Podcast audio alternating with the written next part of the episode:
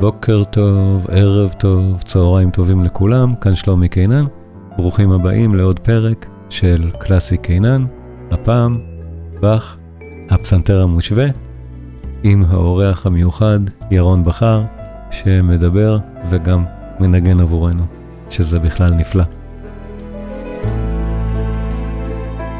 כל אוהבי באך מוזמנים מאוד לבדוק בתיאור של הפודקאסט את uh, הקישור לקורס הדיגיטלי, באך, מוזיקה מגן העדן, שיעור אחד לצפייה בחינם, והשאר ייפתחו בהנחה מופלגת למאזיני הפודקאסט.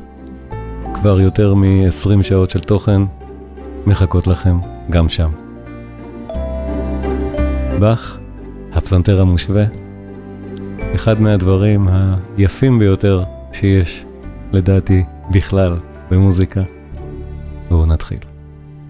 הפסנתר המושווה של באך הוא יצירה שלא סתם אני, אני מביא את ירון כמי שגם מלמד מוזיקה, אה, שיסביר עליה, כי יש כמה כיוונים לתקוף את הפסנתר המושווה של באך. אפשר להיכנס בזה מהכיוון המוזיקולוגי, מאספקט הקומפוזיציה של היצירה, אפשר להיכנס מהכיוון הדידקטי, פדגוגי של היצירה.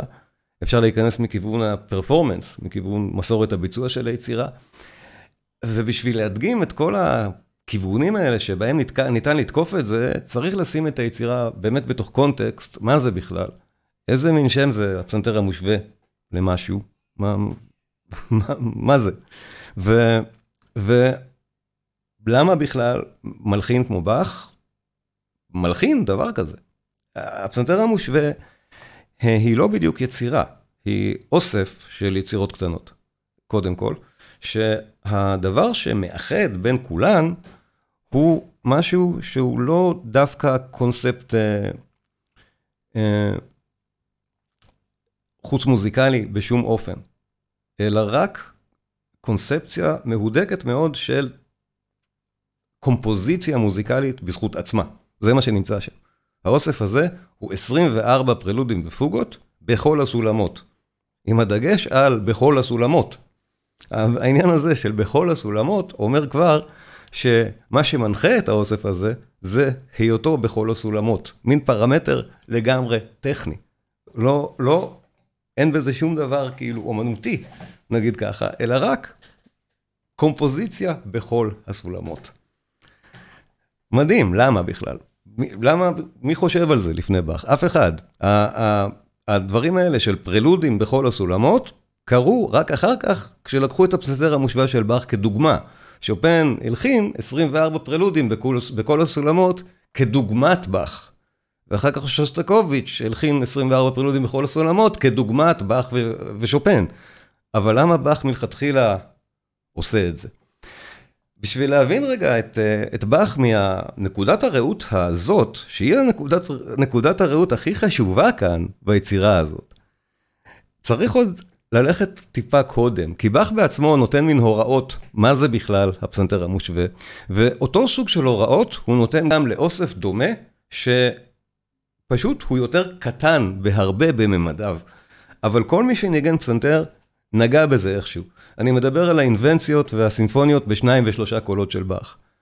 הראשונה שבהם, בדו מז'ור, אנחנו נשמע את גלן גולד מנגן את, את זה, אני לא אשמיע את, רק את גולד מנגן, אנחנו נשמע היום גם את ירון בכר מנגן ועוד כמה, אבל גלן, גלן גולד באמת, הוא הקלטה מאוד uh, מפורסמת, נגיד ככה, על פסנתר לדבר הזה, ושוב, אנחנו ניגע תכף האם זה צריך להיות באמת על פסנתר. נשמע אותו מנגן את האינבנציה הראשונה בדו מז'ור, ששימו לב עד כמה הדבר הזה באמת פשוט מבחינת אה, להבין את הקומפוזיציה שבו. יש פה שני קולות, זה מיועד לתרגל מה שנקרא קונטרפונקט בשני קולות. מאוד פשוט לכם כמאזינים לעקוב אחרי שני הקולות האלה בהאזנה. שימו לב, זה כתוב מספיק גאוני ומספיק פשוט בשביל להבין ולעקוב, וגם למבצע, במקרה הזה לתלמיד המוזיקה באופן מובהק, קל מאוד להבין מה הוא עושה וללמוד מזה המון. האינבנציה הראשונה, בדו מז'ור.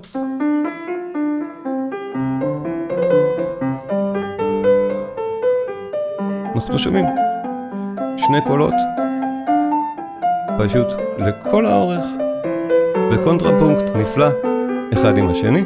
אני אראה איזו הקלטה זו גם.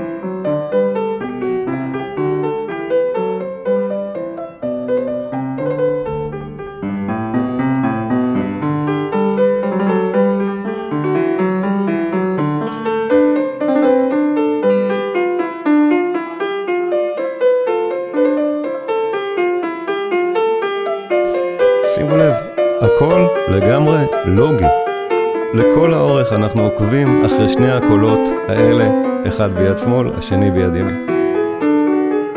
ממש בקלות.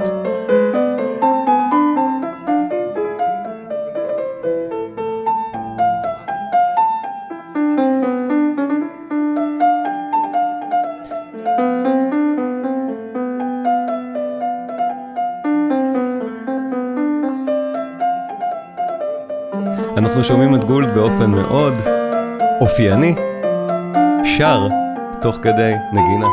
שימו לב, אפשר לשמוע אותו ממש שר חלק מהתווים, חלק מהקווים האלה.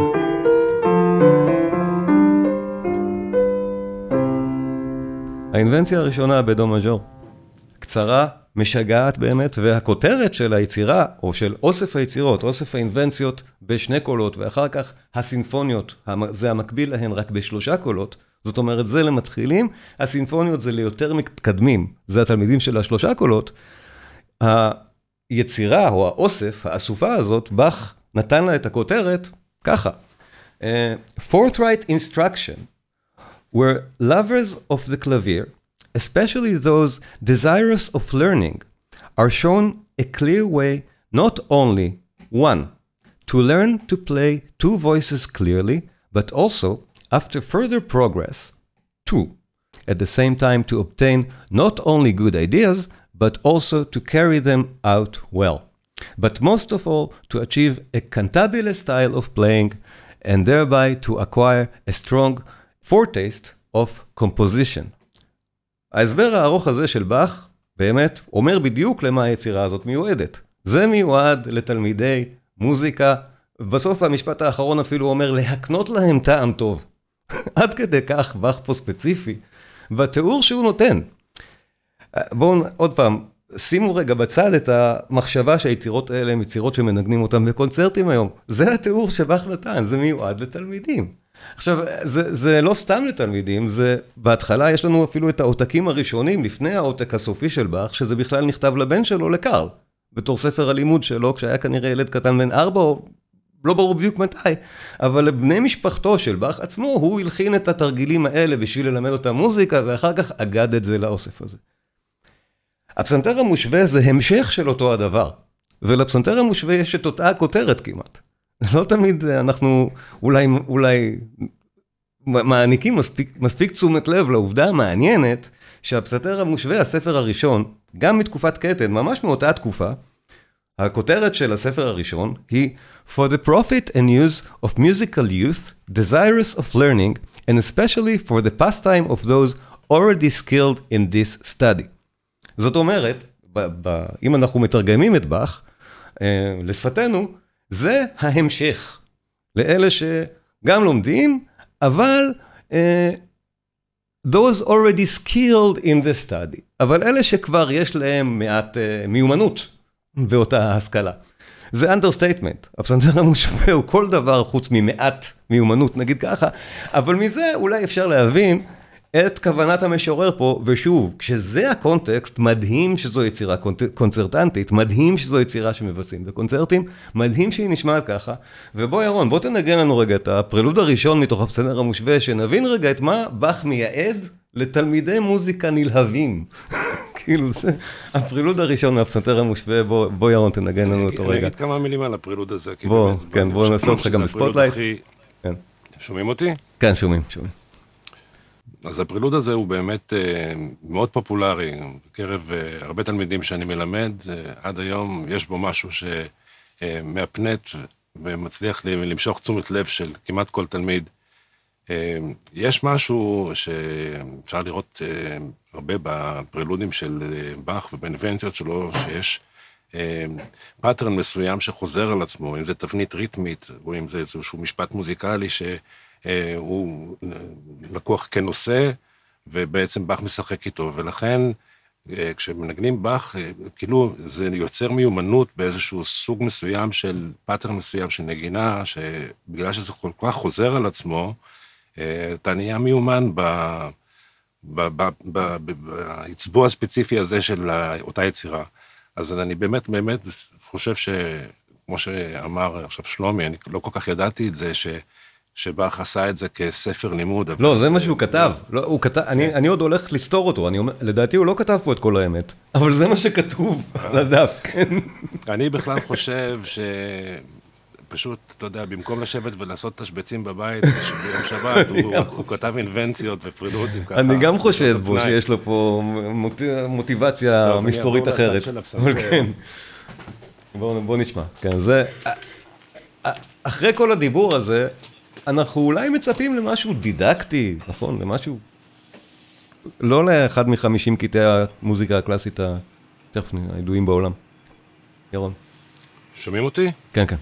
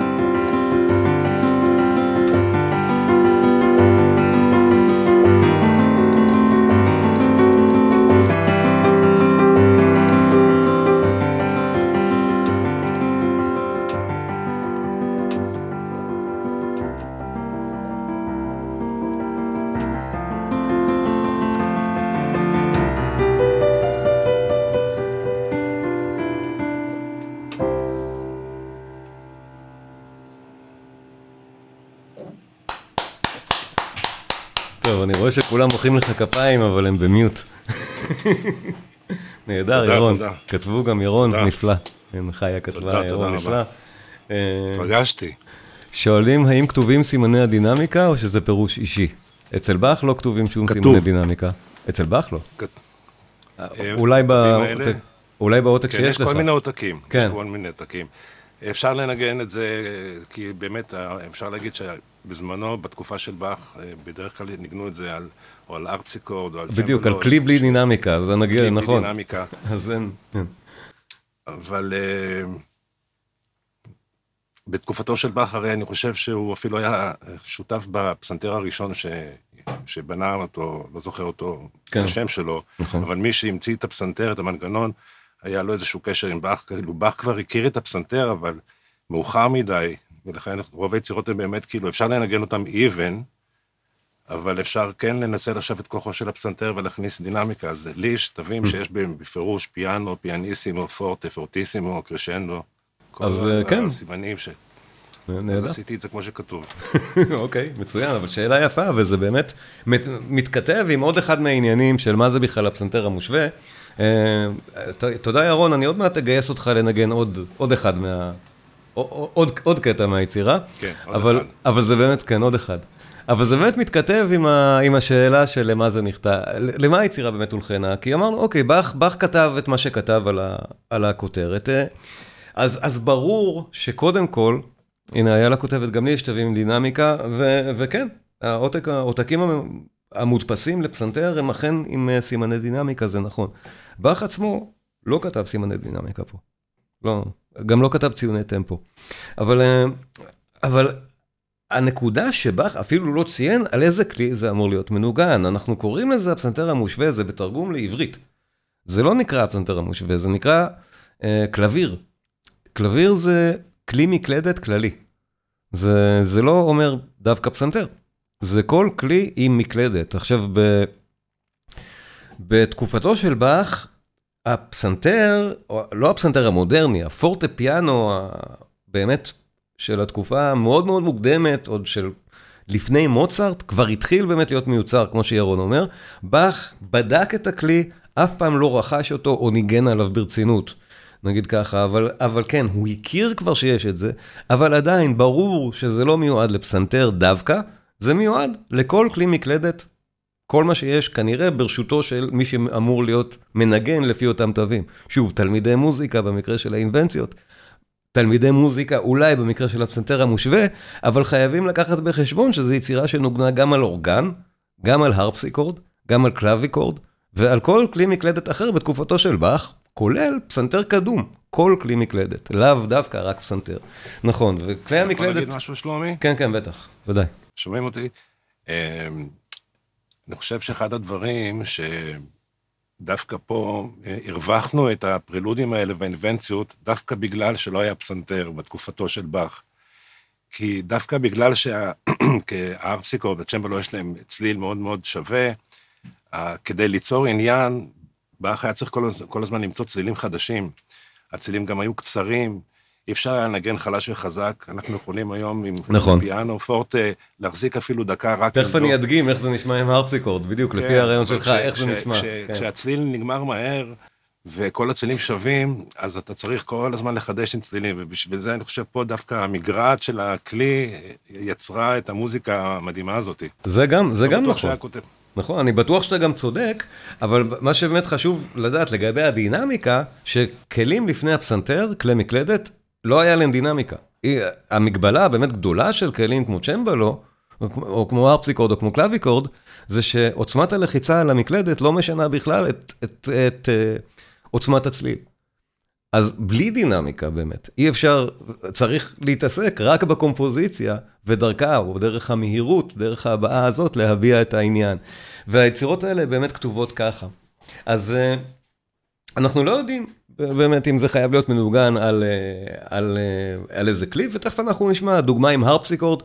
יהיה מאוד קשה לאוזנינו יחסית לפסנתר לשמוע את כל המכלול של היצירות האלה, הרפסיקורד, זה ברור, אבל לפני זה הפרלוד ששמענו עכשיו הוא באמת כל כך הרי חוצה אה, ז'אנרים בכלל, הוא, הוא, חלק מה, הוא חלק מהמוזיקה הפופולרית, אה, הפרלוד הראשון הזה מהפסנתר המושווה, לא רק, לא רק בתקופתנו, כבר בגלגולים על גלגולים, הרי באופן מאוד מפורסם, גם גונו הפך את זה לאווה מריה במאה ה-19. זה לא רק שהיום עושים כל מיני חדשנויות של זה, כבר במאה ה-19 עשו את, ה, את התוספות והווריאציות על אותו פרלוד מאוד מאוד ידוע, הפרלוד בדו מז'ור שפותח את הפסטר המושווה, בואו באמת נשמע את האווה מריה של גונו, אחד גם מהרגעים, אני חושב, המפורסמים ביותר, של אה, נובעים ישירות מבאך, וזה כשלעצמו פר, פרפרזה נהדרת ומאוד ידועה בזכות עצמה.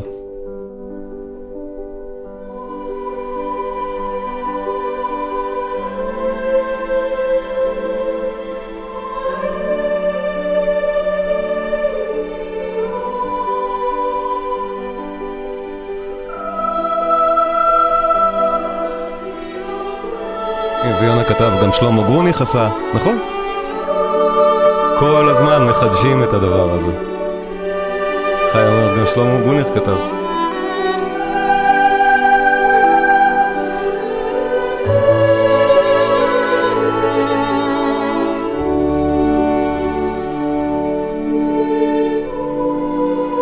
בכל, אה, בכל עשור ועשור בערך עושים את הפרלוד הזה בגרסה פופולרית לאותו הזמן.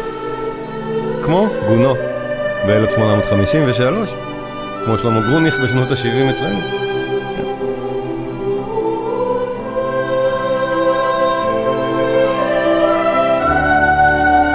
עכשיו, אני בחרתי באמת הקלטה מהסוג הזה, הקלטה פופולרית. עד כמה הדבר הזה הוא יצירה פופולרית, זה, זה נכלל ב, באוסף של הפילהרמונית של לונדון.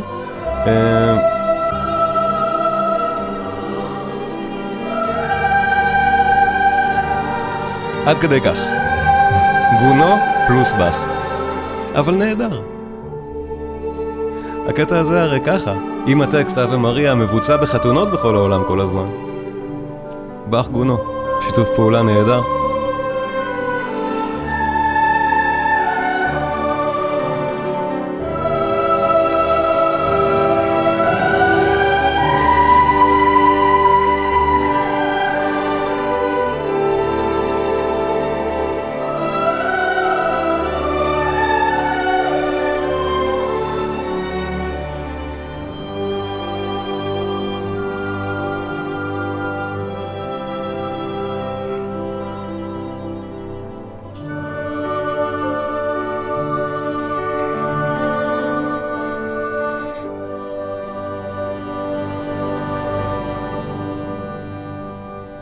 אז זו דוגמה אחת מיני רבות באמת לשימושים שעשו ועושים בפרילוד המאוד מאוד מאוד מפורסם והאהוב הזה של באך. באמת אחת, זה כשלעצמו, מחוץ לכל הפסנתר המושווה, כל שאר הפרילודים והפוגות שביצירה, יש לו חיים בפני עצמו, אנחנו מכירים ויודעים ומאוד אוהבים את זה, גם גונו, גם גרוניך ורבים אחרים. אבל לפסנתר המושווה באמת יש עוד חלקים חוץ מאותו הפרילוד. אמרנו, הדבר הוא פרילודים ופוגות בכל הסולמות. יש לנו את החלק השני, את הפוגה. הפרלוד, מה זה אומר פרלוד? זו מילה באמת עם משמעות מאוד צרה במובן הזה. זה מה שבא לפני הפוגה. זהו. זה לא, אין לזה שום מטען אחר, זה יכול להיות כל דבר. זה קומפוזיציה חופשית למעשה. שהדבר היחיד שבמבנה של היצירה הזאת הוא חיוני, שהפרלוד יהיה באותו הסולם של הפוגה. ושכל זוג כזה יהיה בסולם ש... כל הזמן בסולמות שהם עולים בחצאי טונים.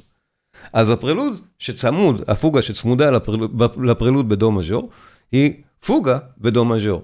עכשיו, הפוגות חשובות מאוד לבאך גם כפדגוג, אמרנו, יש, יש לנו את הכותרת הזאת, היצירה מיועדת לתלמידים נלהבים של מוזיקה שרוצים עוד להשתלם ולדעת יותר ולרכוש טעם ולדעת קומפוזיציה, ואת כל זה הוא כתב שם.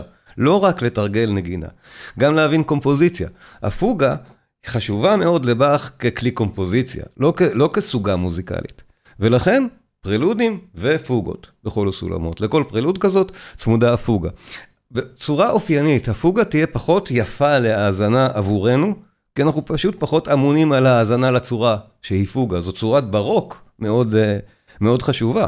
אחר כך, הרבה פחות, למרות שהרבה מאוד מלחינים משתמשים בפוגות המון, בטהובן כדוגמה מייצגת, ומוצרט אם נרצה, אבל במקרה של באך ודאי, הפוגה היא פרלודים ופוגות. כן, זה מאוד מאוד חשוב בעולמו, בעולם הברוק של באך, ופוגה יש ללמד ויש ללמוד, פוגה בכל מיני קולות. הרעיון המרכזי של פוגה זה אותה החזרה. יש לנו פה פוגות, נגיד רובן בארבעה קולות, זה בדרך כלל סטנדרט, אבל לא כולם. אז הפוגה הראשונה הזאת בדו מז'ור היא בארבעה קולות.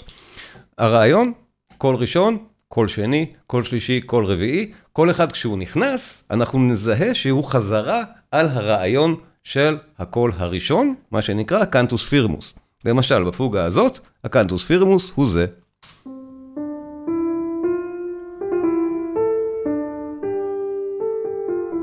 זהו, רעיון, רעיון מוזיקלי מאוד קצר. בואו נשמע אותו שוב.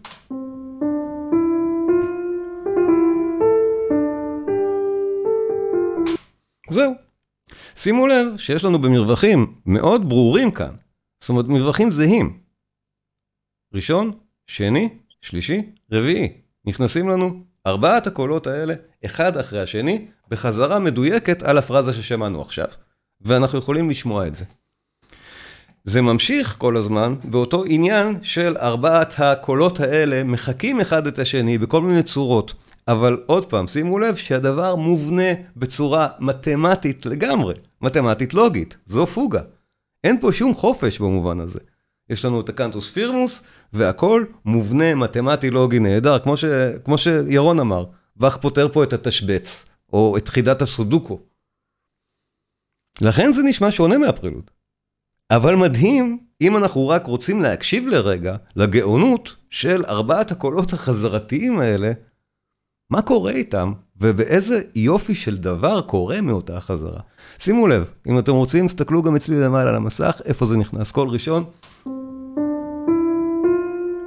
קנטוס פירמוס. שני. שלישי עכשיו.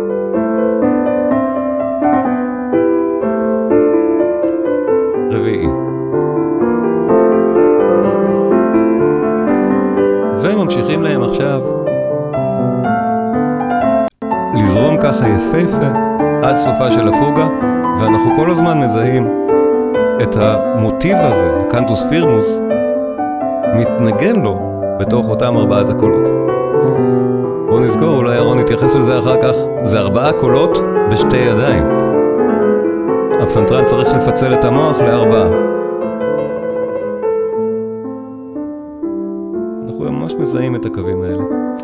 כשאנחנו נשמע עוד מעט עוד פוגות מתוך הפסנתר המושווה, אנחנו נראה שכולם בנויות ככה.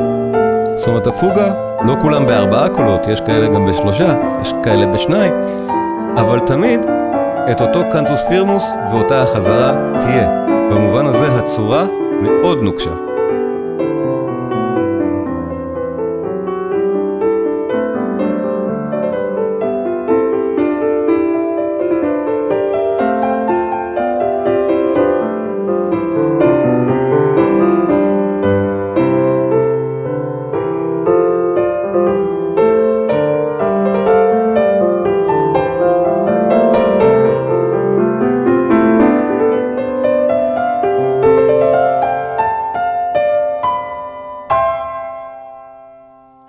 אז הפרלוד והפוגה בדו מז'ור.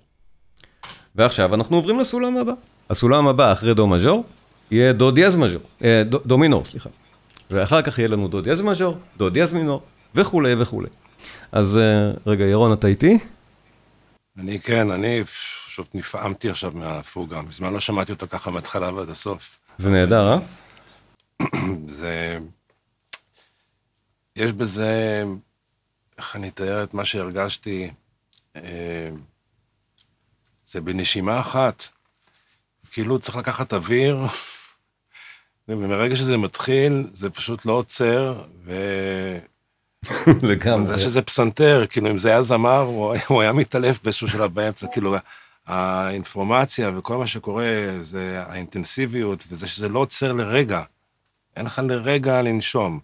אני זוכר, כשאתה מתאמן על זה, כמה שזה קשה להיות מרוכז לאורך זמן, וזה גם, גם מורכב מבחינת uh, טכנית, לנגן את זה לא פשוט מבחינת תצבוע, ו... ועוד בסוף עוד להוציא מזה מוזיקה, ולא רק סתם לנגן את הצלילים. בהחלט מאתגר, וזה חוויה שמרגישים אותה רק כשמנגנים באך. כן, כן, לגמרי. אני, אני מבין מה שאתה אומר, למרות שאני לא יכול לנגן את הדברים האלה, אפילו לא יכול להתקרב אליהם, אבל אני מזדהה עם החוויה של, של להבין את המוזיקה הזאת מול התווים, וכאילו, וכן, ופשוט ל... זה הרבה שעות, זה הרבה שעות. זה הרבה שעות, אתה יכול לעשות את זה, אתה פשוט צריך לא לוותר. אבל אני מאמין שאפילו בהאזנה כזאת, אם, אם רק מתפקסים רגע על הקולות האלה, ועל הדבר המדהים שבאך עושה פה, למרות שזה לא מוזיקה אולי יפה להאזנה במובן הרגיל של המילה, זה נהדר. זה כחוויה מוזיקלית אינטלקטואלית, צריכה להיות המילה, בהאזנה לפוגות מתוך, מתוך היצירות האלה. שוב, הפרלודים זה סיפור אחר. ירון, אתה רצית לנגן לנו את הדומינור או את הדו דיאז? כן, את הדומינור. דומינור, אז, אז, אז ירון, בוא תנגן לנו עכשיו את הבא בתור. אומנם מהספר השני, לא, תכף אני. השני. אבל הנקודה, בכל הסולמות, סולם דו מז'ור, אחריו דומינור. אז כן, אז דומינור, אני כן. אני יכול רק להגיד שהסיבה שבחרתי בו, היא פשוט סיבה רגשית, כאילו, כילד, נורא פחדתי מהפרילוד הזה. משהו במוזיקה שם הרגיש לי אה, מאיים, ומבחינתי זה, לנגן אותו זה היה לנצח איזשהו סוג של פחד. אז אה, אני עכשיו אה, מקווה שתשמעו את זה, כשאני מנגן את זה, יותר נינוח, פחות מפחד. נהדר, ירון. בוא, בוא נשמע.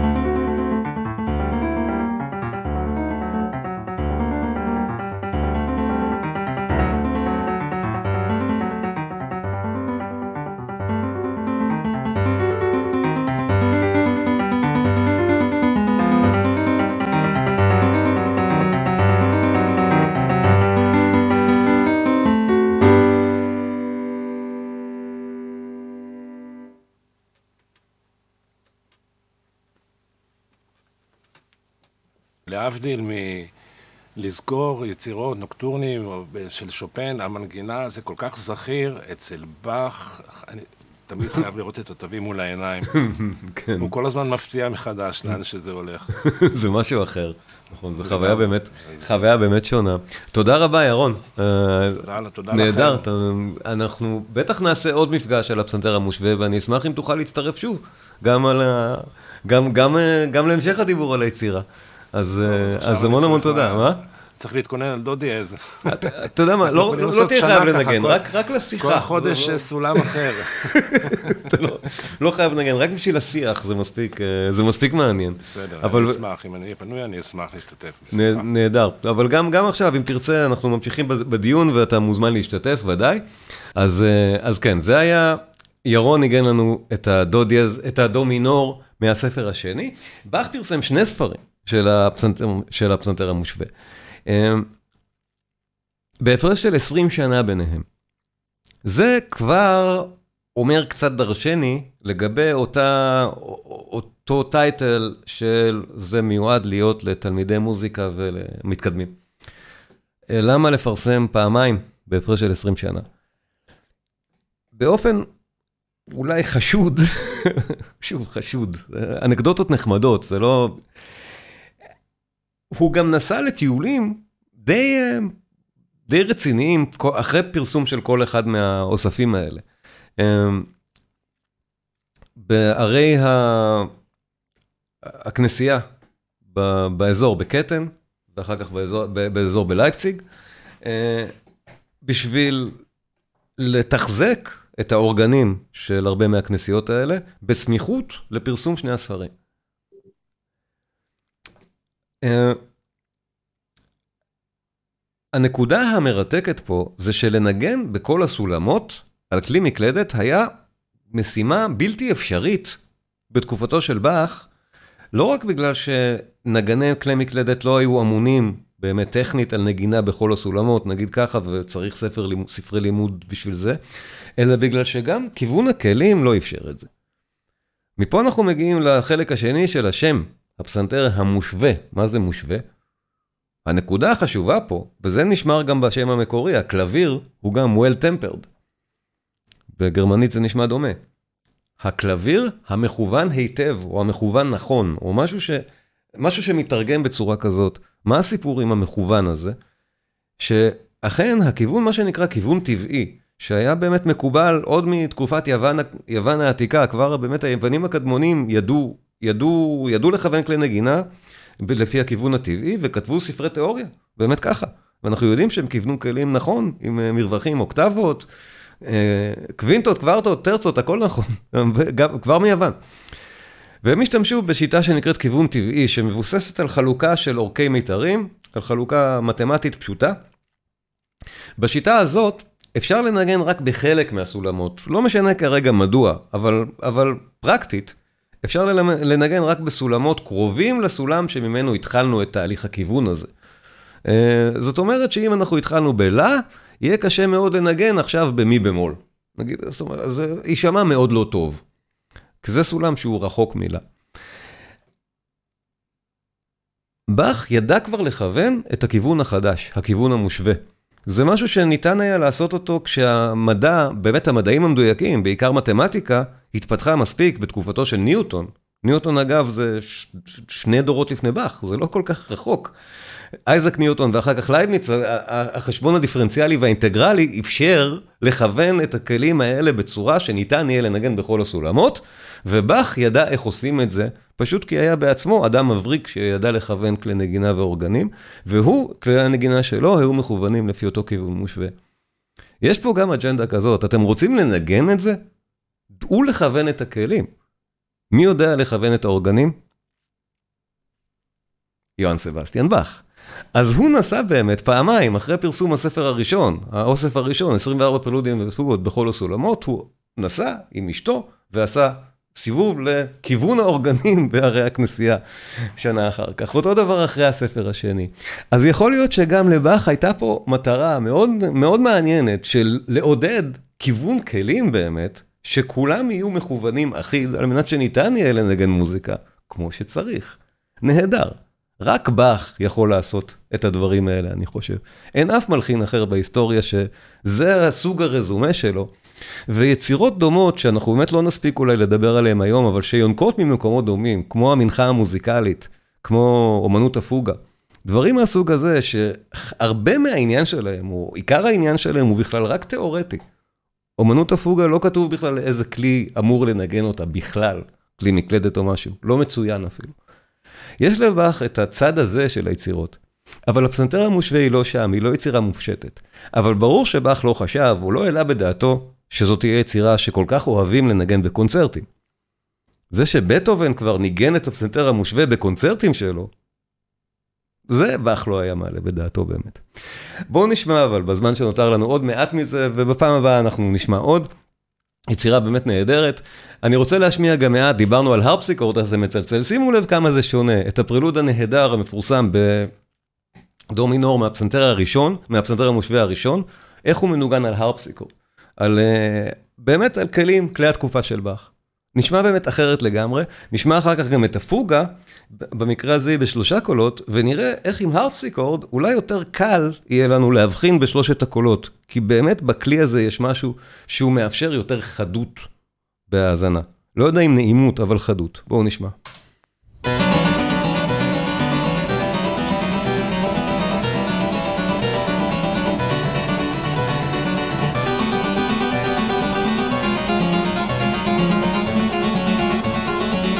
מי שמנגן, טון קוקמן.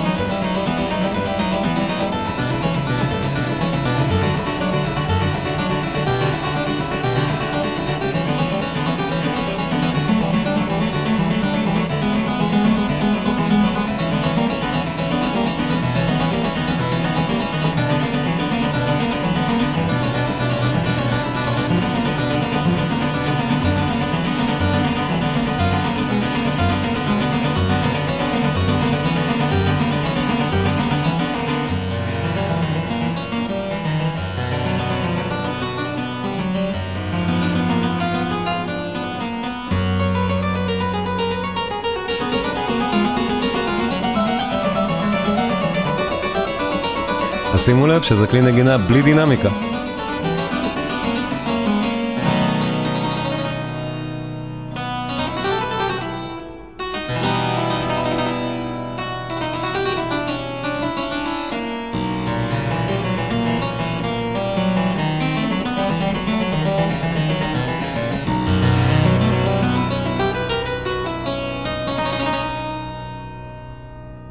והפוגה. עכשיו שוב, כשאנחנו מאזינים לפוגה, אני מבקש, בואו נשים לב, קנטוס פירמוס.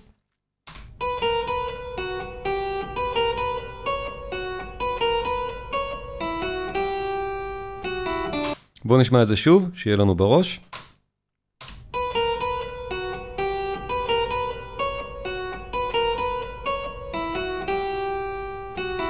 עכשיו שימו לב, במקרה הזה זו פוגה בשלושה קולות, לא בארבעה, כמו בקודם ששמענו, ואצלי מסומן, הקול השני נכנס פה, השלישי נכנס פה. הרבה יותר זמן, בדוגמה הקודמת ראינו איך הקולות נכנסים אחד אחרי השני במרווחים זהים, פה זה קצת יותר מורכב, כי בפוגה יש גם מעט חופש, ומותר לשחק, נגיד במקרה הזה, הקול השני נכנס, ואז יש לנו עוד איזשהו משחק, ש...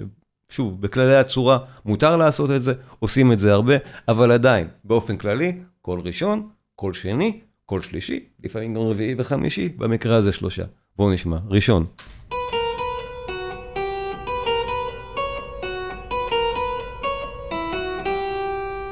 שני.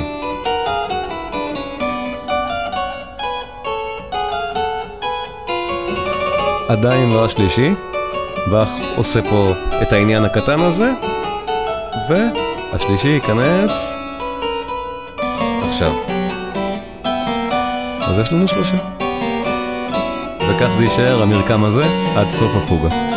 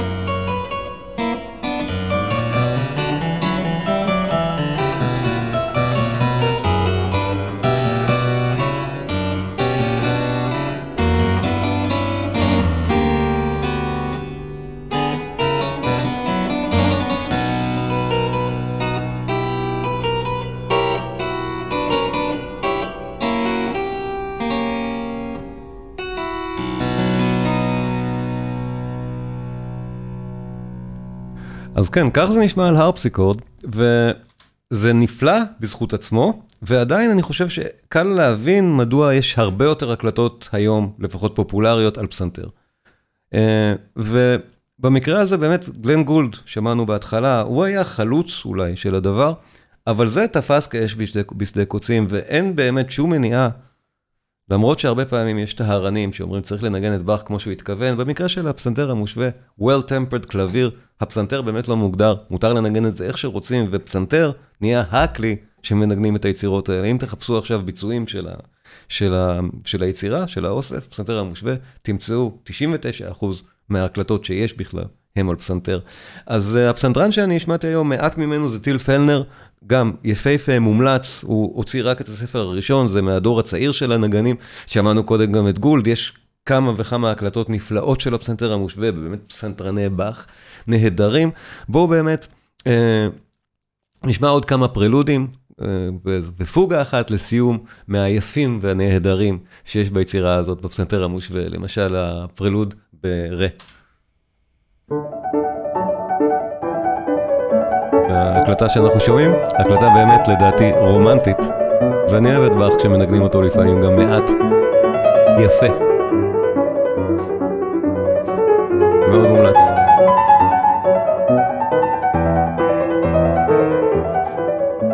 ומי שבאמת מכיר את גולד, שגולד הוא באמת uh, סטנדרט. ההקלטות האלה נשמעות אחר לגמרי, ופותחות לנו צוהר אחר לבאך אולי רומנטי יותר?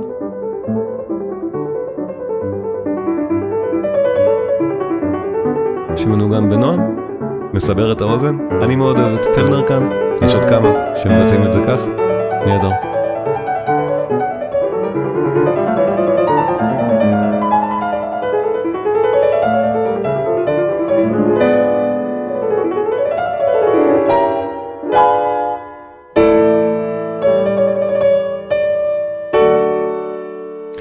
אז זה באמת הפסנתר המושווה, כל אחד מהקטעים, בזכות עצמו, הוא באמת קצרצר. שמענו עכשיו את הפרילוד ב-רה, כמה הוא קצר, כמה הוא יפה. הפרילוד הבא אחריו מיד ב-רה מינור. גם יפהפה, מפורסם לא פחות.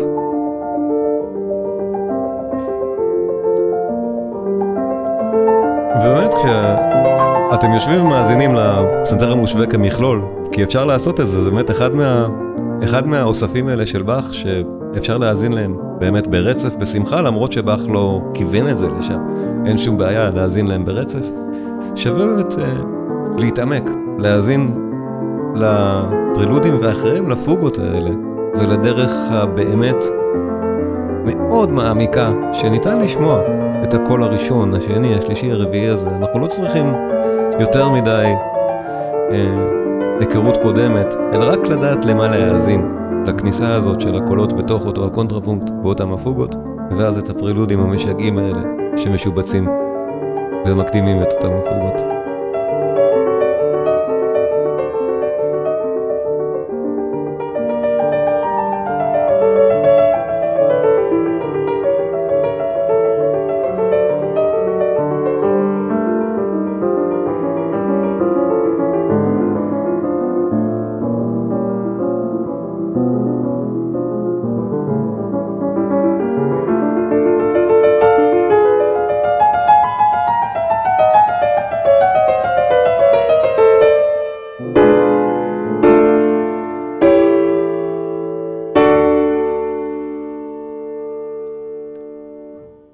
אחד מהמשגעים, בפה מינור.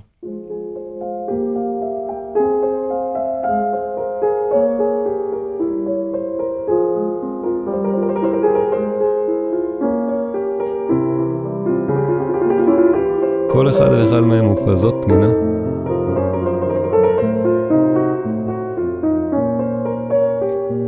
אז באמת, באך פעם אחרי פעם, בהקשרים הכי מוזרים שאפשר להעלות על הדעת, כמו הפסנתר המושווה. יצירה שמיועדת למה? לכיוון אורגנים? ללימוד נגינה? אחת מיצירות המופת הגדולות אי פעם. זה לא ייאמן.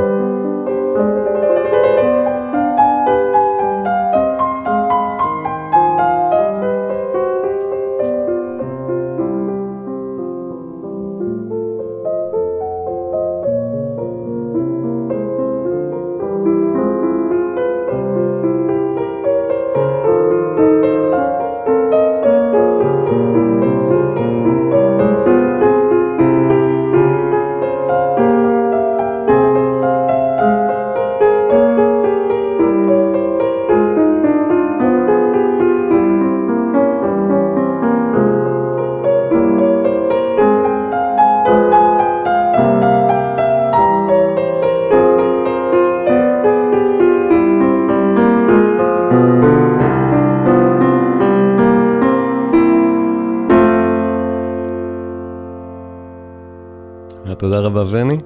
ובאמת לסיום, הפרילוד והפוגה בסול מינור, ונעשה מבחן לסיום. בואו נבין את הקולות של הפוגה, נראה אם הבנתם. הפרילוד נהדר, בסול מינור.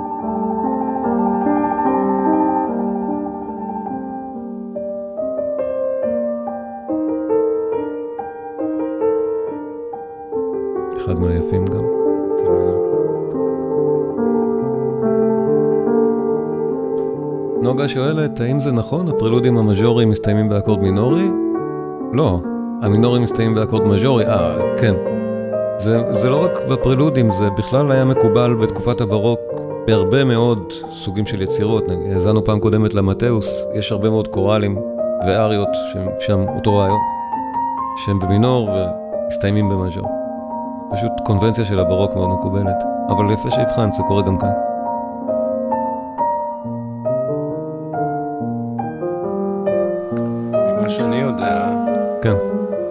איזשהו סוג של אה, אמן. כאילו סיום אופטימי שמסיים במז'ור, זה תמיד אה, אפשר לשמוע שם את האמן. אתה, כן, אתה כנראה צודק, נכון. כן, יש דתי בך. כן, אבל זה לא רק באך, זה היה מקובל בברוק אה, באופן כללי, כקונבנציה, אבל אה, אתה בטח צודק שיש לזה הקשר כנסייתי כלשהו. אה, אבל, אבל יפה שהבחינה, נוגה, נכון, זה חשוב לציין את. זה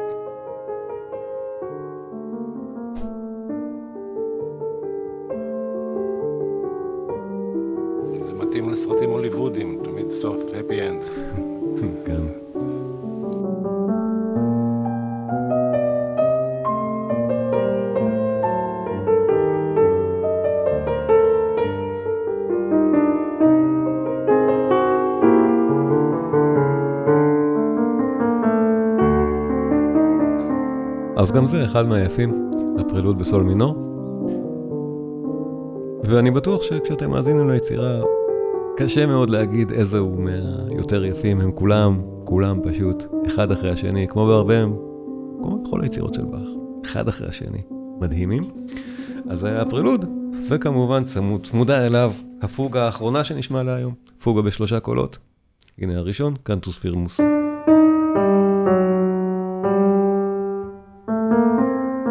שני.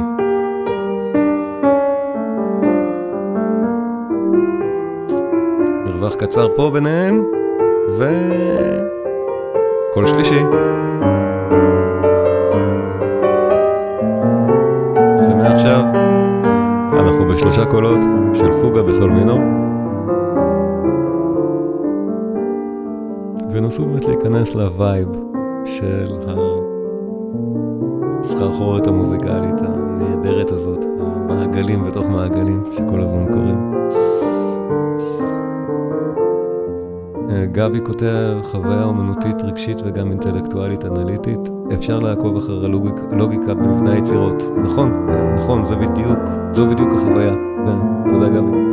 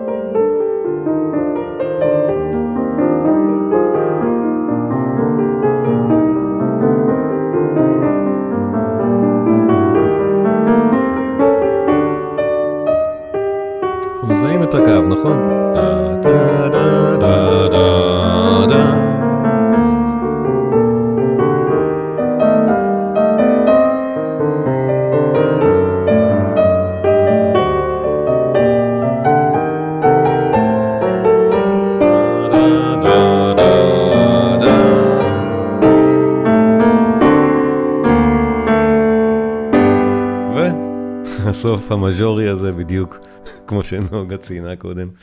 תודה רבה לכם, תודה רבה רבה לירון בכר, היית, היית נהדר, ובכלל הייתם קהל נהדר. הקורס באך מוזיקה מגן העדן, קורס uh, מומלץ מאוד לחובבי באך, כבר יש יותר מ-20 שעות של תוכן בתוך uh, הקורס הדיגיטלי הזה, ובמיוחד בשבילכם, צופי הערוץ ומאזיני הפודקאסט, יש קופון להנחה מפליגה לרכישת הקורס בתיאור של הסרטון או של הפודקאסט. מאוד מאוד מומלץ, שוב, יש כבר יותר מ-20 שעות, כולל הפקה מלאה של המטאוס פסיון ווידאו, זה נהדר, וזה גם פתוח לתכנים הנוספים שמתמלאים כל הזמן, כי מעבר לזה, ככל שאני מרצה יותר על הנושאים האלה, אני מוסיף לקורסים האלה עוד ועוד תוכן. אז עכשיו יותר מ-20 שעות, עוד מעט זה יהיה יותר מ-30 שעות. זה מאוד מאוד שווה, בדקו שיעור אחד בחינם, אפשר לראות את זה, וזה באמת מומלץ. המשך צפייה מהנה.